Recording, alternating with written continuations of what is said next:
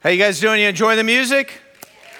Well, I know I have. Uh, we're going to dive right in. Actually, I need to speed it up a little bit this time, so buckle up. But before I get there, uh, you've heard about the floods in Kentucky. We're actually connected to a couple of churches in Kentucky, and uh, they have big time needs. As a matter of fact, how many of you remember Pastor Tressler? And then, if you'll remember, one of the places Pastor Tressler served at, he had a lot of stories about it, was Clayhole, Kentucky. Well, two churches that we know of, there's a church, and then it has now a campus in Clayhole. That campus is the same church that Pastor Tressler was at, but we're going to show you rather than talk about it as much right here. Hey guys, we're at uh, Clayhole Church and Phil and I just walked in. And as you can look where I'm standing, it's almost unfathomable how water could come up this high and do this much destruction. I don't know, guys. Uh, these, these people need your help. Had a great experience with a helicopter that landed and was actually hunting Clayhole Church to drop off some water and food, and we got to do that. That was a blessing. On the flip side of that, that's the high. The low is they just found another body. And there's a lot of uh, rescue workers here, and so it brings it how real it is. I have the high emotions of blessing people, and then you hit the bottom and you tank out when you see the devastation of the flood. It's just you know, we try to do pictures and videos and talk, but you really can't grasp it unless you see it. It's devastation like I've never seen. That mobile home's gone. Where is it at? This Might have been it. This is a home right here. Yep. They cleared it off the road. Again, folks, this part of the country needs help. Whatever you can do, it'll bless people.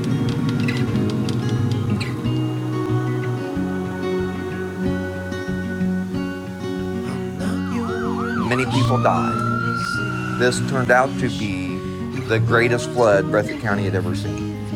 Lost a lot of stuff, we had a lot of damage, but we're all safe.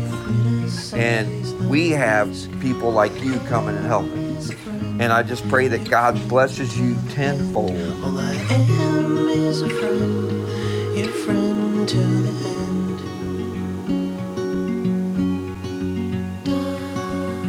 end. I just want to say thank you from the bottom of our hearts. Thank you for being willing to help us and to help our community to bring stuff. You guys spent your own money or using your own time. So I pray that you're safe the whole time you're here. Uh, I pray that you work hard and you enjoy the end of the day. But I hope you go home knowing that you made a difference and you're helping a ministry that loves to help continue to go. All I am is a friend, your friend to the end. These are some of our brothers and sisters in Christ, and they need some help. And so every couple of months or so, we do a dollar club. So today, Dollar Club, uh, we want to send down to Clayhole, Kentucky. Uh, there's uh, the pastor down there is Mike Tabor. Some of you might have remember his son, uh, Phil Tabor. He uh, actually worked in our uh, our tech area several years ago.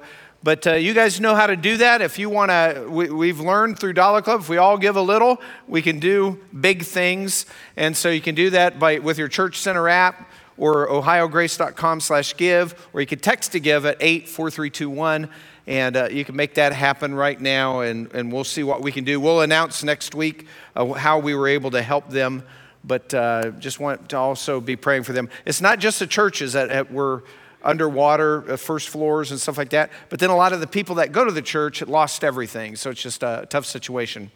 Uh, so please keep them in your prayers as well. We're actually praying for a young man also at uh, Asia's Hope at our DS3 campus, Wira, and uh, who's, if you've followed on my Facebook, he's had some issues, uh, got in a motorcycle accident, and has been through thir- three surgeries, and now his kidneys. So you can also be praying for that.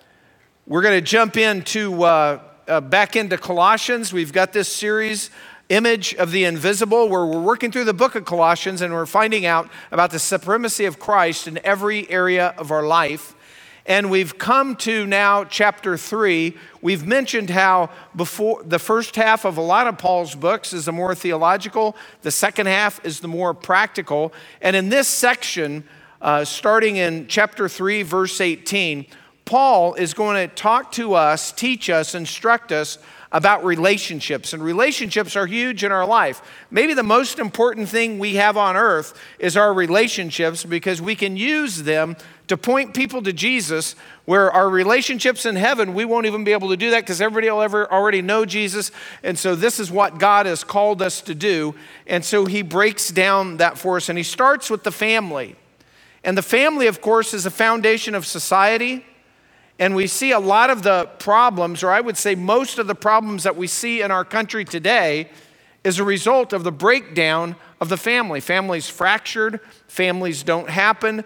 Uh, one thing that, that I've noticed, Pam and I uh, have, have, noticed like this, the, there's a term that's now become mainstream baby mama baby daddy you know that, that's been around a long time but now it's mainstream. Now we, we that, that's become so commonplace and that's just talking about people you have children with multiple people but you've never been married to and ironically or as you would guess where these terms are used the most are where there's the most violence in our country and that's not by accident.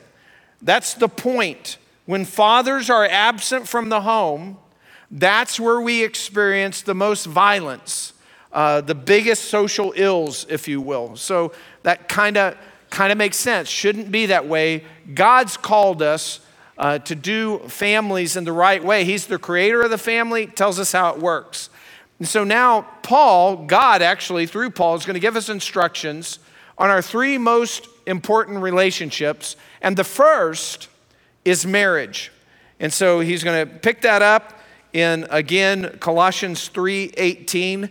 And I know when we talk about marriage, you, uh, people throw around things. A lot of people say, "Well, 50, you know, we have 50% of divorce rate. We've been hearing that for a couple of decades. And, and then a lot of people will go further than that and say there's no difference between people who are Christian and people who are non Christian.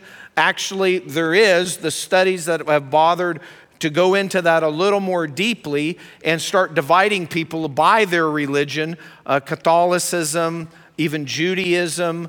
Um, and, and then one of those categories would, the way they've done most of the research is conservative, Bible believing Protestant.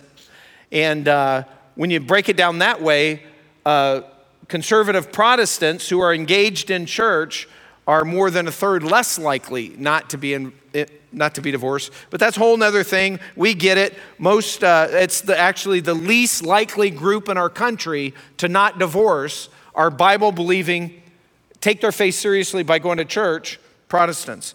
And of course, many skip marriage. You know, they just, uh, well, maybe because we're afraid of a divorce, we skip marriage, or we'll just try things out to know whether we should get married, even though study after study has actually shown that when you cohabitate, when you live together, Eh, eh, whether you get married or you don't get married, your chances of breaking up that relationship are greater than if you had never have done that and just got married. And so it's just kind of the opposite of what people think. And, and again, so we're going to focus on this and we're going to start with marriage. And God tells us how to make marriage work. And He starts, like He often does, with wives.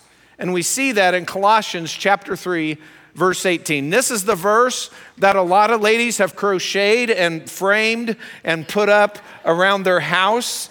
Uh, here, here's how it goes it says, Wives, be subject to your husbands as is fitting in the Lord. Now, this subject, this S word here, is, you know, the whole deal. Some people react to this and say, hey, that's why I never want to be a believer. Hey, that's why I left the church. You know, and why do we react that way in our culture? We react that way today because we realize that men and women are equal in value, in worth, in giftedness. You know, we get it. We are equal. We're equal in dignity. And, and, that's, by the way, exactly right. That's, by the way, exactly what the Bible teaches. Ironically, the, the people in history who championed the fact that women were equal to men more than any other group in history were Bible believing Christians. Christianity's not against this, Christianity is the point. And so our culture hates it, but the truth is that even though we are equal in value, in dignity, in worth, that God says in relationships, some people have to voluntarily submit and some people need to lead. Voluntarily that we should lead. And so here's what's going on in marriage. God who created us who invented marriage is saying to make marriage work women need, should yield to her husband's leadership. And so that's a hard uh, pill for some to swallow but uh, what that does is that protects the relationship. We all get that we're independent persons, and so we view things differently. So, in most marriages, when you have big decisions to make, some of those big decisions, you'll have a difference of opinion. A lot of times, you'll resolve that after talking about it for a week or two, but sometimes you don't resolve it. And so, you have two people who honestly believe this is what we should do in this decision, and another person saying, this is what we should do in this decision. And then, so how do you fix that? Because we're all equal.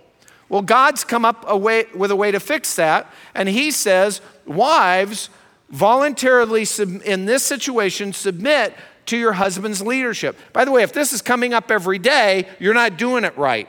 But once in a while, when these big decisions hit, wives, submit to your husbands in this. The husbands are the tiebreaker. And what's the point? Why would God do this? Well, God knows this better than we do, but what we can see is why God, God might do it is because the relationship is always more important than the decision that you're making. You can argue about anything, the relationship is more important.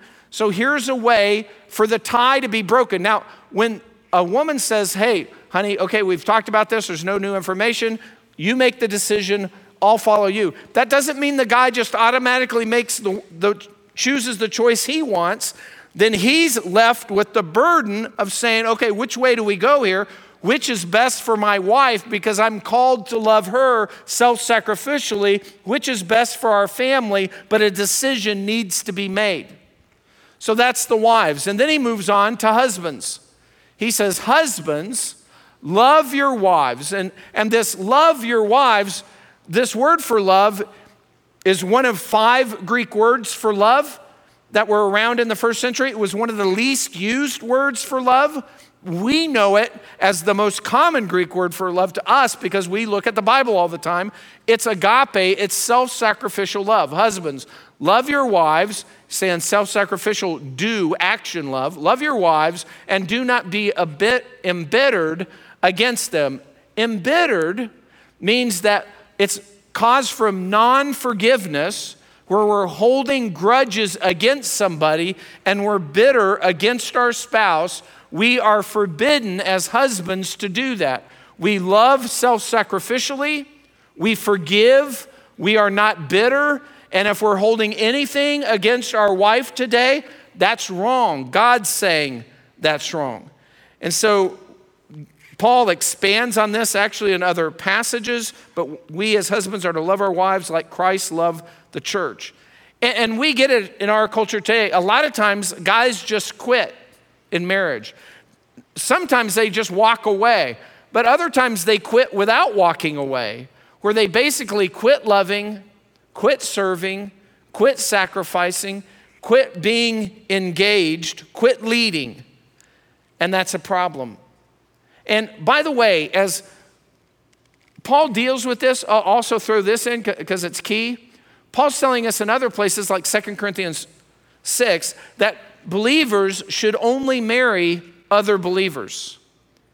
And that makes all this work a little bit better. Only marry non believers. And, and by the way, if you're single, singlehood is honored in Scripture. It's great to be single. But if you're planning on getting married, you should only marry a believer. As a matter of fact, here at our church, we will not marry you if you're a believer marrying a non believer because God says don't do that. For Pam and I, what that meant for us is when our kids were young, we told our kids, you know, hey, when you're so old, you might be able to double date. And then when you're a little older than that, you might be able to go on a single date, like 16 or whatever that would be. But we're telling you, you cannot date a non Christian. That's not even in the Bible that you can't date a non Christian. That's our rule. You cannot even date a non Christian. And by the way, when we say Christian, we don't mean some guy who says he's a Christian or some girl. We're talking about somebody who says they're a Christian and their life shows that they're a Christian. That's our standard. And, and don't put this on your kids like three weeks after they started dating somebody. You know, don't do that then. We told them this years before they, knew they could even date anybody. Oh, by the way, 13 year old, when you date three years from now, possibly, if everything's going well, that will only be a Christian that you'll be going out with. Set the tone, be the leader, make that happen, help them with that. And then after the marital relationship, Paul then instructs the parent child relationship. And it goes like this Children, be, and by, by the way, children, th- this word basically, if somebody's financially dependent on you, living in your home, this kind of falls into this category. Children, be obedient to your parents. Obedient means do what your parents say, but don't just do it, do it with a right heart attitude before them and before God. Children, be obedient to your parents in all things, for this is well pleasing to the Lord. Now, here's the good news for you teenagers you don't always have to be obedient to your parents. You only have to be obedient to your parents in all things. So anything that doesn't, doesn't fit into the all things, then you're good to go. You can skate. But all things, you got to be obedient. So this is what God is telling us. If you're living with your parents, you should be obedient to them in all things unless it conflicts directly with what God says in His Word. And by the way, this obedience, and here's the kicker, the weird thing about this parents, it's our job to make sure that our kids are obedient. We've got to put that into them. Even though God's telling them to do that, we have to ensure that it's done. That's part of our job. And so, next thing, we swing to parents. Fathers, this is a word for fathers. It, it's primarily because I think fathers should take the lead on this, but it can also be used kind of a little more gener- generically to use parents. But fathers, do not exasperate your children so that they will not lose heart. Exasperate is when you're sort of needlessly frustrating your children by unreasonable rules.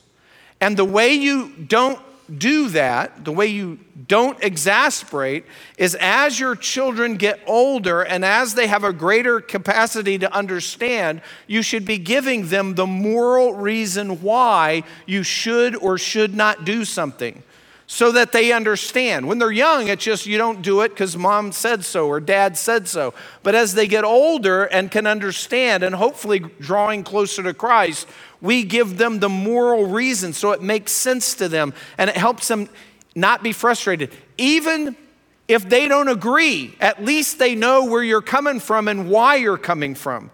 So that helps. And by the way, dads lead in discipline. Dads challenge you lead in discipline. Don't let your wife lead in discipline and then you be the good guy. You're the fun dad. And the, and the wife has to do all the hard work. You lead in discipline. Fathers, do not exasperate your children. And we've got to do that. I mean, and why do that? Because we want what's best for them. Some families, they revolve around the child. We call it child centered parenting, where your child grows up thinking they're the center of the universe. This does not work well for them when they leave your home. Parent them, lead them, instruct them, help them. That's our job. Insist on obedience. And, and why are we doing all that? For their welfare. Plus, we want them to become believers. Here, here's a, a scripture that's dear to my heart. John in 3 John 1 4 writes, I have no greater joy than this to hear of my children walking in the truth. We have no greater joy than knowing that our literal children are following Christ. If you're a believer, there's no greater joy after being a believer than that.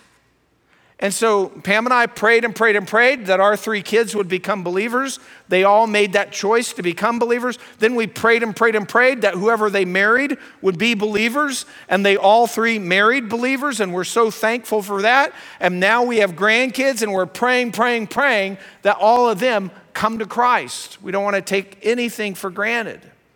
That's what we want. That's the best thing. There's no greater joy. But to make that happen, we've got to what helps with that is that we model our relationship with Christ, especially in front of our kids, especially us dads.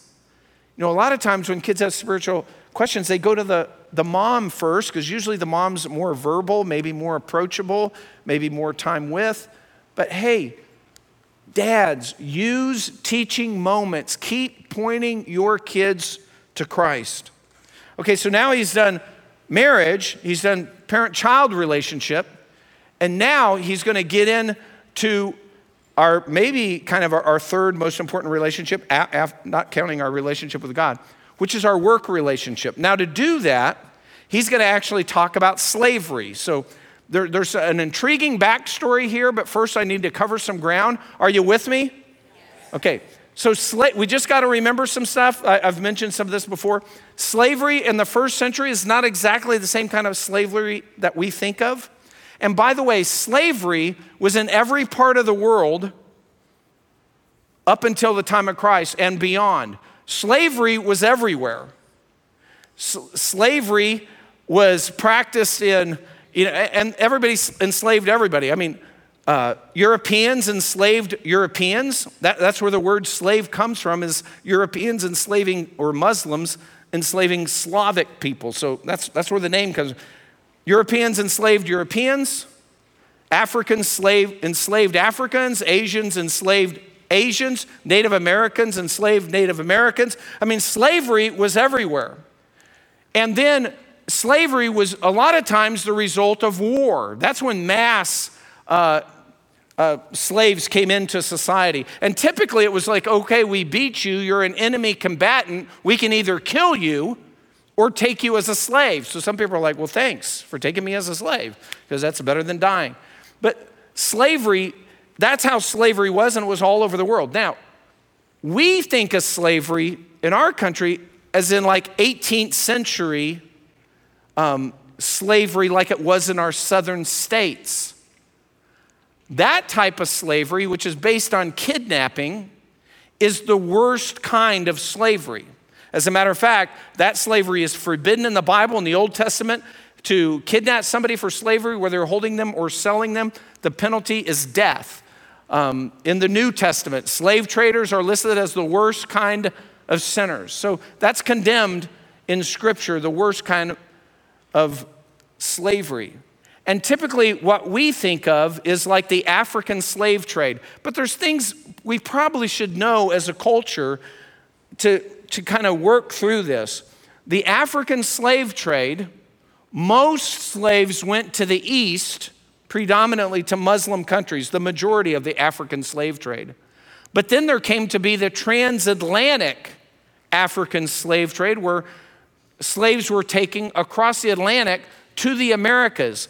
80% of the slaves that came across the Atlantic slave trade, 80% went to South America, and slaves went to the Caribbean. But some slaves came to, a lot of slaves came to America, what would be America, the colonial, the southern half of the United States, where they were used for agricultural work. And so, worst kind of slavery, although this same kind of slavery was happening all over the world. And by the way, America is one of the first, you know, one of the first three countries to abolish slavery. Uh, Britain, America, there, there's like an island in the Caribbean where the slaves took over, so they abolished it. But the whole point is, hey, slavery after a civil war where hundreds of thousands of Americans died, slavery then was outlawed in the United States before it was outlawed in Africa, for example. But why was it outlawed? Primarily because of Bible believing Christians is why slavery ended. So that's kind of you know kind of what's going on in slavery. But get back to this. Back to our backstory. First century slavery, not as bad as that. A lot of times people sold themselves into slavery in the first century because they owed a debt they couldn't pay or because they just couldn't feed themselves or their families. So they would find a wealthy family, maybe somebody they had a connection with or something, and they would voluntarily enter into a slave relationship because then they knew food, clothing, shelter, all those needs would be met. And so they can voluntarily become slaves. That type of slavery and from warfare was the vast majority of slaves in the Roman world. There was no race based slavery in the first century. Now, the backstory on this is we've been studying all through Colossians, but there's another story through the Bible that deals with Colossians, and it's all about the slave relationship. Are you ready now that I've prepped you up? Are you ready for the backstory? Okay, half of you are ready. The other half, hang on, try to follow. So here's what's happening Paul is in Rome, right? He's been arrested for sharing the gospel. Because some of the soldiers liked him and he's a Roman citizen because he saved their lives in a shipwreck, yada, yada. He's a Roman citizen. They actually put him in house arrest. Under house arrest, he's chained 24 hours a day to a Praetorian guard, but he can talk to people. People can come and go, people can visit him. While Paul's in Rome about the time that he writes this letter called Colossians, which is a book of the Bible that we've been studying, he meets a runaway slave. The runaway slave's name is Onesimus.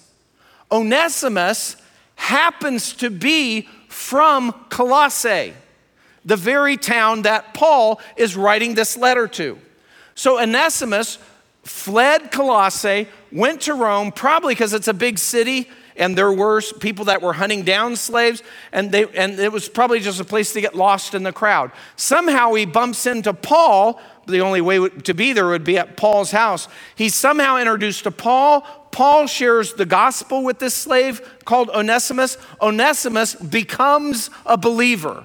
Now, Onesimus becomes a good friend of Paul's and helps Paul while Paul is under house arrest.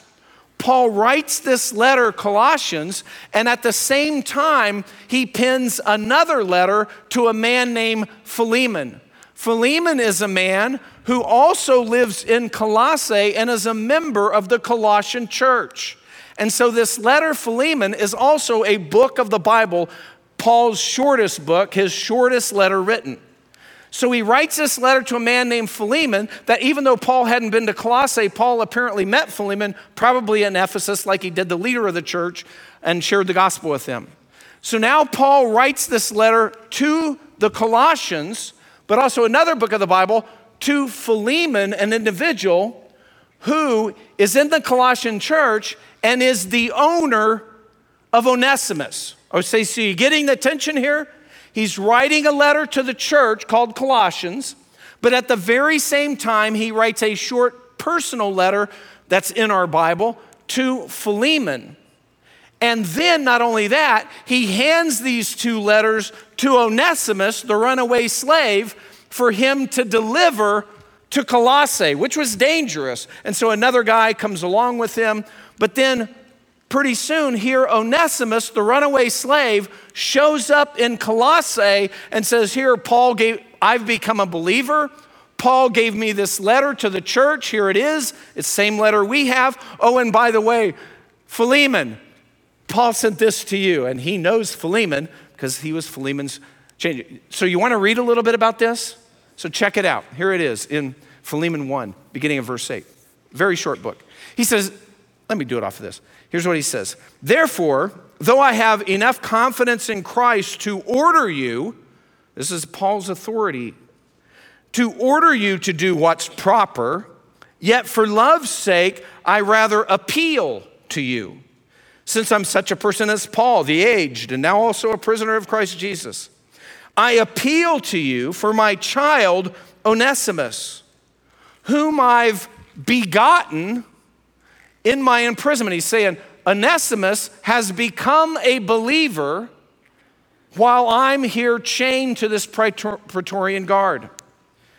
Who formerly, now talking about Onesimus, who formerly was useless to you, but now is useful. This is a play on words because Onesimus, the slave's name, means useful. He, hey, I'm sending you Onesimus, who formerly was useless to you because he's run away, he's gone, but now is useful, is how he's continuing, to both you and me. I have sent him back to you in person, that is, sending my very heart. He's saying, sending my very heart. Hey, I love this guy. I want him here with me. He's working with me. He's helping me accomplish life for the gospel. But it's like I'm ripping my heart out to send him back to you. Verse 13 whom I wish to keep with me, so that on your behalf he might minister to me in my imprisonment for the gospel. But without your consent, I did not want to do anything, so that your goodness would not be in effect by compulsion, but of your own free will. For perhaps, and now he starts talking about the sovereignty of God, for, for perhaps he was this reason separated from you for a while. He ran away. That you'd have him back forever beyond this life. No longer as a slave, but more than a slave, a beloved brother, especially to me, but how much more to you, both in the flesh and in the Lord, he's saying. Verse 17, if then, it's a very confrontational letter in a very nice way. If then you regard me, Paul's saying, Philemon, if you regard me as a partner, Paul led him to Christ. If then you regard me as a partner, accept him as you would me.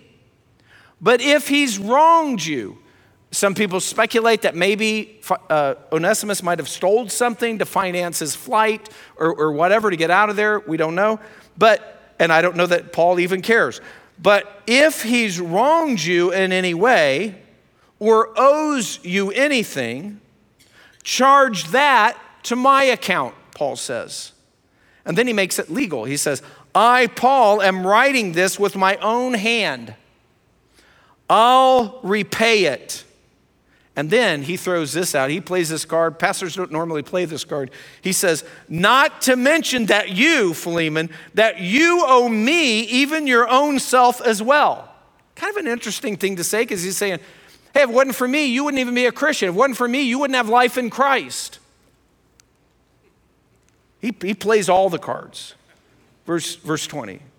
Yes, brother, let me benefit from you in the Lord Refresh my heart in Christ. Having confidence in your obedience, I write to you, since I know that you will do even more than what I say.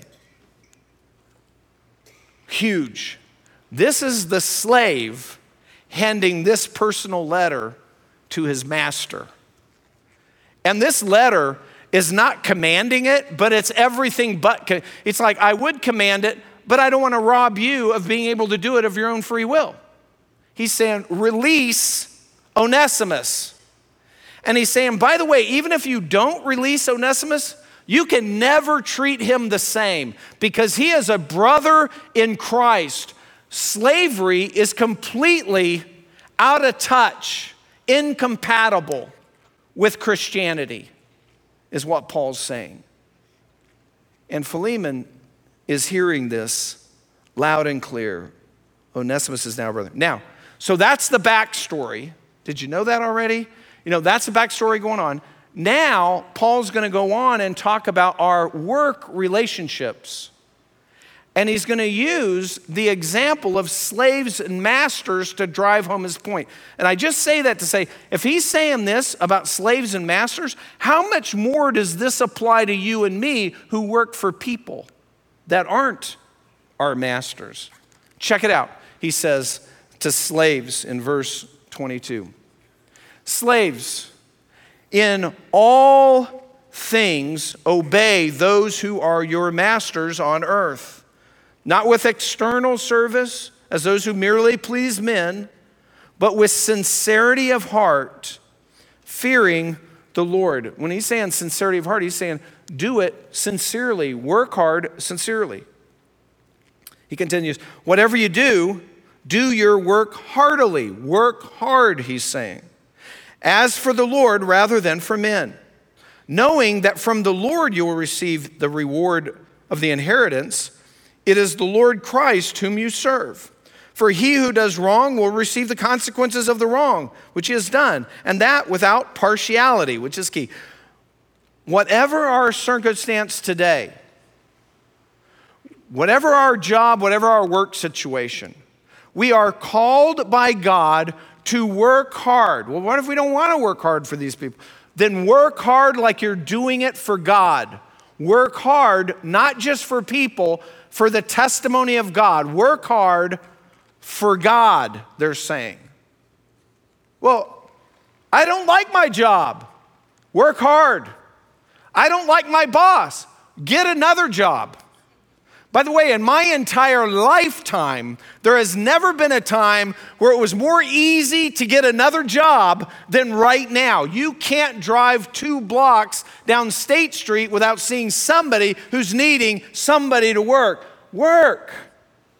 Find a place where you can work hard, not to please men. You're working hard because God says to do it. Work hard for Him is what Scripture's saying. We have no excuse not to work hard. God's calling us to that. There's another place where Paul's writing his protege, uh, Timothy, in 1 Timothy 5.8. He says, but if anyone, he's talking about, hey, here's how you run the church. If anyone does not provide for his own, especially those of his household, he's denied the faith. And he's worse than an unbeliever. That's how important work is. Of course, we live in a culture where, where, it seems like our government pays people not to work, which, which is not right. Now, if they're able bodied, I mean, if they're not able bodied and you're paying, we all get that and we all support that. But when we're paying people who could work to not work because they choose not to work, this is not good and it's not good for them because we are robbing them of the dignity of work. Paul tells us in another place hey, work hard, earn money, stop stealing, earn your own money so that you can not only provide for your own, but you can also share with other people who are in need. Hello, people in Kentucky. That's what he's telling us. And of course, he doesn't stop with slaves. The next verse actually crosses into another chapter, uh, Colossians 4 1. It says, Masters, grant to your slaves justice and fairness, knowing that you too have a master in heaven. When he says justice and fairness, he's talking about grant to them equality and fairness, not equity. Equity is something that sounds kind of like equality, but actually means inequality. He's saying equality and fairness. Masters, that's how you're to act because, hey, you and them, you also have a master in heaven. We treat other people, especially believers, why do we treat them good? Because God's told us God loves everyone, God died for them. We should treat them right. And believers, hey, you're child of the king. Of course, I want to treat you right. My brother in Christ, my sister in Christ. That's what he's telling us. And why is he saying it? He's reminding us at the end hey, why?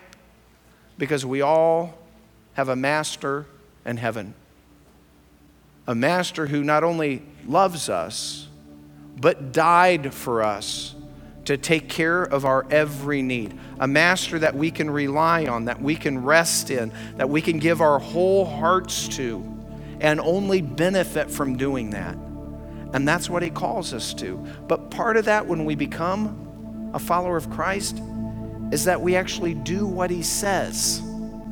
And, and we mess up sometimes, and, and that's called sin. And Christ has already forgiven us, He already paid for all of our sins, even the ones we haven't done yet. But hey, if we're a believer, we want to follow Him out of gratitude and joy in every area of our life, especially those areas of relationships because they're so important marriage, parent child, work, so we can impact people for Him. Let's stand, pray together.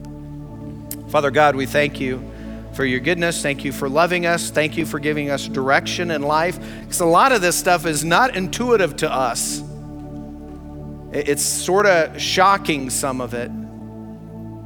Lord, help us to get it right. And we thank you for giving us direction. And Lord, help us to be faithful to you. And Father, if there's anyone here who doesn't know you, Lord, we pray most of all for them that they would come to know you, that you would draw them to yourself, that they would become followers. I thank you. In Christ's name we pray.